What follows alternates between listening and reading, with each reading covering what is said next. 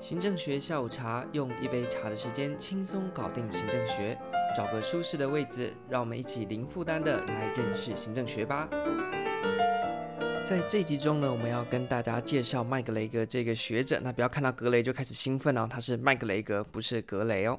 在前情提要的部分，我们上集是不是谈到了马斯洛这个先生？那我们说最后这个马打了两个嗝，其中一个呢就是麦格雷格。首先呢，我们还是要先讲一个小故事哦，就是呢，大家有没有看过这个鱿鱼游戏呢？这个眼镜大叔呢，就跟我们的男主角邋遢大叔呢，要准备去参加一个拔河比赛。那么眼镜大叔呢，他是一个首尔大学的高材生，他就骂我们的这个邋遢大叔说啊，你有没有看到啊，这个旁边的这个老先生啊？就是好逸恶劳，所以呢，我们团队要赢的话呢，一定要严刑峻法，逼他，他才会呢认真的去帮我们赢得这场游戏。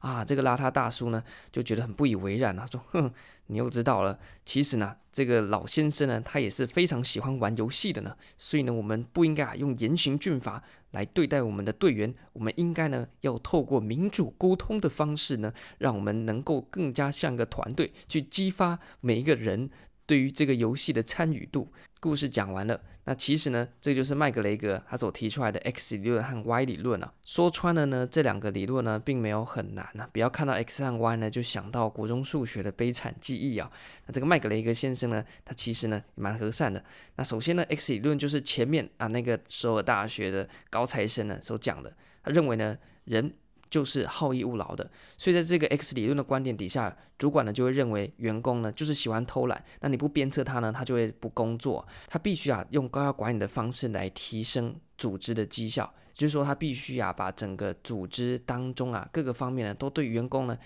高压管理啊，不太给他们呢发挥的机会，因为呢一给他们机会呢，他们就绝对是偷懒。那另外一个歪理论呢，则不这么认为啊。他认为呢，人性里面呢，还是有一些是乐于工作、乐于进取的、乐于啊去挑战的，不必然呢都是啊非常好逸恶劳的。所以在歪理论的主管底下呢，他就认为应该采取民主沟通的方式。啊，跟员工一起来讨论啊，组织的目标啊，组织该怎么运作啊，等等的方式那，是比较民主，不会管那么多的。所以麦格雷格呢，他就提出来 X 理论和 Y 理论啊，在考试上面需要留意的就是哪一个理论对人性的假设是怎么样的。那么，并且呢，在那个样子的人性假设底下呢，我们应该采取什么样子的一个相对应的管理措施哦。以上呢，就是麦格雷格所提出来的 X 理论和 Y 理论。那如果呢，你没有去明确的去区分说，那你到底对人性的假设以及对人性的掌握的话呢，那你可能呢就会在所谓要采用高压统治或者是民主沟通的方式上面呢产生冲突哦，那最后呢导致呢就是管理的七零八落。